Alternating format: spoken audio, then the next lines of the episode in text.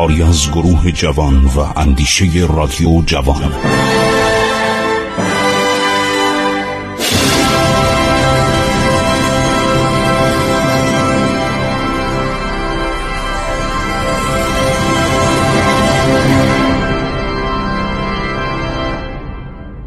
بسم الله الرحمن الرحیم. با سلام و عرض ارادت به شما هم میهنان گرامی و همه فارسی زبانان که این برنامه را میشنوند من خسرو معتزد هستم. با شما صحبت می‌کنم.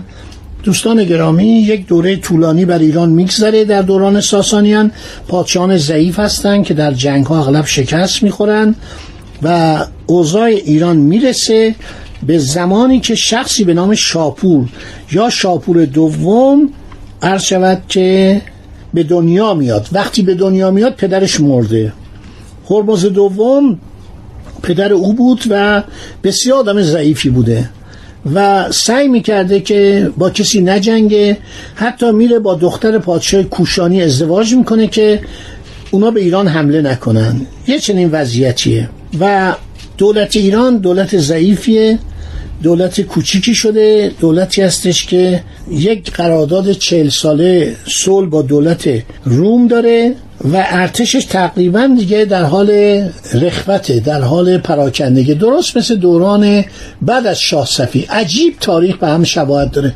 شاه صفی هم وقتی با عثمانیا صلح می‌کنه چند سال بعد از مرگ پدر بزرگش شاه عباس وقتی صلح می‌کنه این صلح سر پل زهاب باعث نابودی ارتش ایران میشه.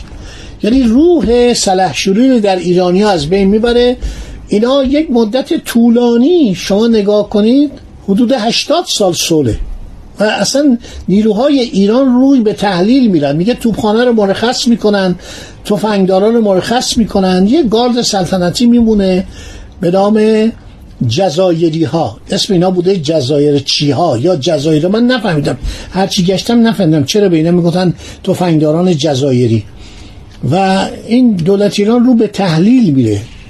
یعنی هیچ گونه آمادگی نداره کما اینکه قلیجایی ها میان اصفهان رو می‌گیرن. در دوران بعد از هرمز دوم که در جنگ کشته میشه ملک بارداره همسر این پادشاه بارداره و بزرگان ایران میان و تاج سلطنت رو آویزون می‌کنن در خوابگاه و میگن که ما باید ببینیم که چه اتفاقی میفته تمام همسایگان ایران وقتی می‌بینن که ایران فرمان روایی نداره به فکر حمله به ایران میافتن. این وضعیت ایران بود. دوران خردسالی شاپور دوم همزمان بود با تغییر و تحولی بزرگ در امپراتوری روم. عرض شود که روم چی میشه؟ در این زمان اولا مسیحی شدن. و شخصی به نام کنستانتین با آغاز زندگی و فرمانروایی هفتاد ساله شاپور دوم این همزمان در روم هستش. در روم میاد و اولین کاری که می‌کنه روم رو منتقل می‌کنه به کنستانتینیو پولیس یعنی شهر کنستانتین. همین شهر عرض شود که استانبول کنونی که بعد اعراب بهش می‌گفتن قسطنطنیه. بنابراین در چنین زمانی وحدت مذهبی در روم ایجاد میشه. یعنی تمام اقوام و ملل و دولی که تحت امپراتوری روم بودن کم کم مسیح میشن.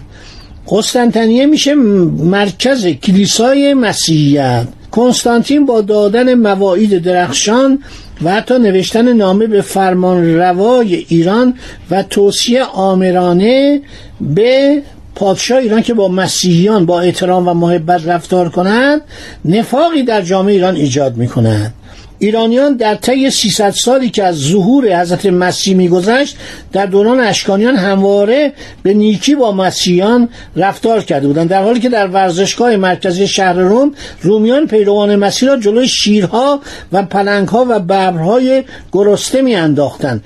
یا مردان و زنان و کودکان مسیح را به میدان ورزشگاه می آوردند دستهای کمانداران آنها را با پرتاب تیر از کمانهای فلزی میکشتند. ببینید این تمدن ایرانه.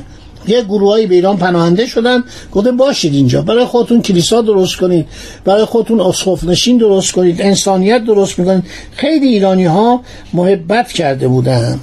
در صورت دیوکلسیان که پایتخت و در روم همچنان بود از زمان بعد از او کم کم پایتخت منتقل میشه به شهر استانبول.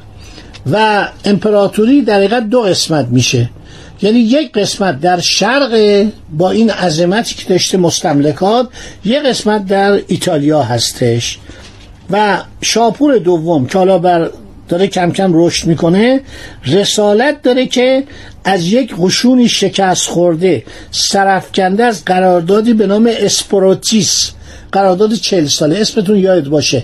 قرارداد اسپروتیس مثل ترکمانچای مثل گلستان مثل قرارداد پاریس که ایران رو سرافکنده کرده بود.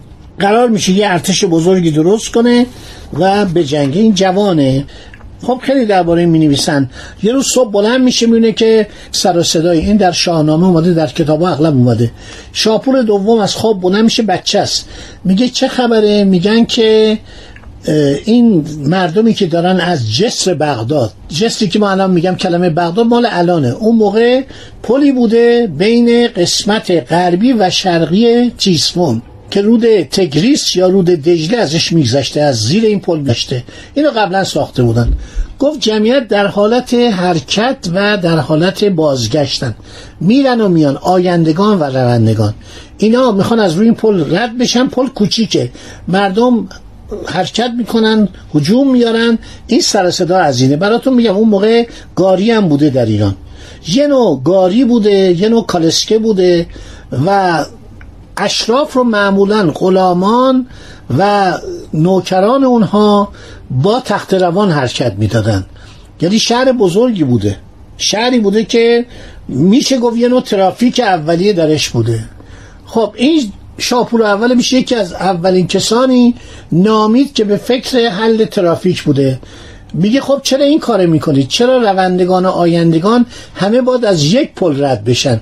یک پل دیگه بسازید. خیلی فکر قشنگیه. و پل بعدی ساخته میشه. این خیلی جالبه. پل دوم ساخته میشه که مردمی که می‌خواستن برن از اون ناحیه می‌رفتن از غرب شهر اونایی که می‌خواستن از به صلاح شرق بیان به غرب از پل قدیمی استفاده می‌کردن. این از نکات جالبی است که در مورد این شخصه.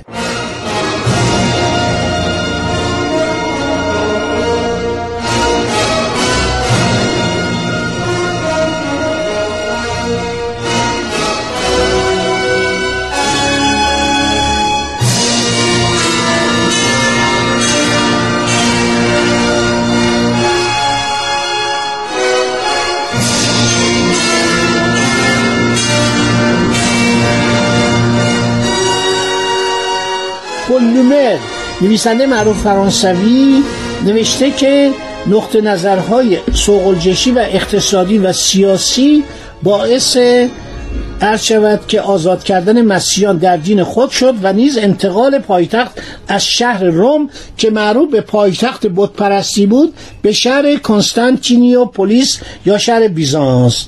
خب خیلی نکات جالبیه. حالا چرا ما اینا رو میگیم؟ برای که اینا در رابطه با ایرانه. در رابطه با ایرانی که از این پس دولت روم هم دیگه دولت لائیک نیست یه دولت مذهبی شده یک حالت تعصب مذهبی ایجاد شده و بیزانس اومده مرکز مسیحیت شده. و خیلی جالبه که آلبر ماله، ژول ایزاک، ویل دوراند و پل لومر همه دارن اینو میگن. میگن آقا این شهر بزرگ قسطنطنیه رو ساخت که بگه آقا من کشورم مذهبیه. بین سالهای 324 تا 336 ساخته شد. 40 هزار تن از کارگران گوت استروگوت ها برای عملگی و خاکبرداری استخدام شدند. مهندسان شهرسازان بنایان و هنرمند به کار پرداختند. تمام این مجسمات تمام سنگ های قدیمی سنگ نقشه را آوردن به این استانبول یا کنستانتینیوپولیس یعنی شهر کنستانتین آزوقه یک ساله رو با گندم رایگان میان مردم توضیح کردند شهر در مساحتی چهار یا پنج برابر مساحت شهر قدیم بیزانس ساخته شد. یعنی پایتخت اومد درست بغل دست دولت ایران نزدیک ایران. مثل که الان شما واشنگتن مثلا بیاد فکر کنید در ترکیه باشه. یعنی یک امپراتوری که رقیب ما بود. همیشه برای حمله به ایران باید ناوگان خودشو گسیل کنه بفرسته از دریا رد بشن از دریای مدیترانه رد بشن به بنادر ترکیه و فلسطین و سوریه برسن که اینا مستعمره روم بودن. حالا دیگه اومده بغل دست ما. مشکل ایران خیلی بیشتر شد. قسطنطنیه یک شهر بسیار بزرگی شد پر جمعیت شد. در سال 337 میلادی جمعیت این شهر 50 هزار نفر بود. در سال 400 100 هزار نفر. در سال 500 یک میلیون نفر. اینا بد نیست بدونید. اینایی که استانبول میرن یا حوادث ترکیه رو دنبال می‌کنن بدونن که در اون زمان 4388 امارت بزرگ 322 کوچه 52 رواق هزار دکان 100 تفرجگاه حمام های مجلل کلیساهای مزین در آنجا ساخته شد. میدان های پهناوری ساختن مجسمه های بزرگ از 100 شهر کشور به آنجا آوردن طبقه بالای شهرنشینان از رومیان بقیه از یونانیان بودند. زبان رسمی دولت لاتین بود اما همه مردم به یونانی تکلم می‌کردن. دشمن ما پایتختش آورد بغل دست ما. هزار سال هم این پایتخت باقی مون عرض شود که گوتها عرض شود که هونها واندالها آوارها ایرانیان عربها بلغاریان روسها همه این افراد حمله کردند و نتونستن اینجا رو بگیرن. تا اینکه آخر ترکان با کمک توپخانه در 1453 میلادی توانستن قسطنطنیه رو تصرف کنند خب حالا ما با این دولت با این عظمت سر کار داریم. دولت روم شرقی که دولت روم غربی هم هست. ولی روم غربی اهمیت کمتری داره. برای اینکه بدونید که دولت ایران با کیا طرف بود تمام کشورهایی که در مشرق و جنوب رود راین رود دانوب واقع شده بودند جزیره بریتانیا به استثنای اسکاتلند و ایلند در آفریقا در طول یک خط ساحلی به تناوب کم وسعت یا بیش وسعت از مراکش موریتانی تا مصر این وسعت روم بود. خود مصر در آسیا و در آفریقا. همینطور در عربستان ناحیه سینا و فلسطین و سوریه و آسیای صغیر صحرای عربستان همه اینها تابع عرض شود که امپراتوری روم بودند این برنامه یک شعله کوچیک یک می‌خوام بگم یک شعله کم نوری است از تاریخ ایران. و امیدواریم که همه مردم ایران تاریخ رو بخونن. چون علاقه دارن. پیروز دم توی یکی از مجلات نوشته بود که ما فهمیدیم که مردم خیلی تاریخ رو دوست دارن. هر مقاله‌ای که جنبه تاریخی داشته باشه بیطرفانه باشه مردم با میل و رغبت می‌خوانن. خدا نگهدارشون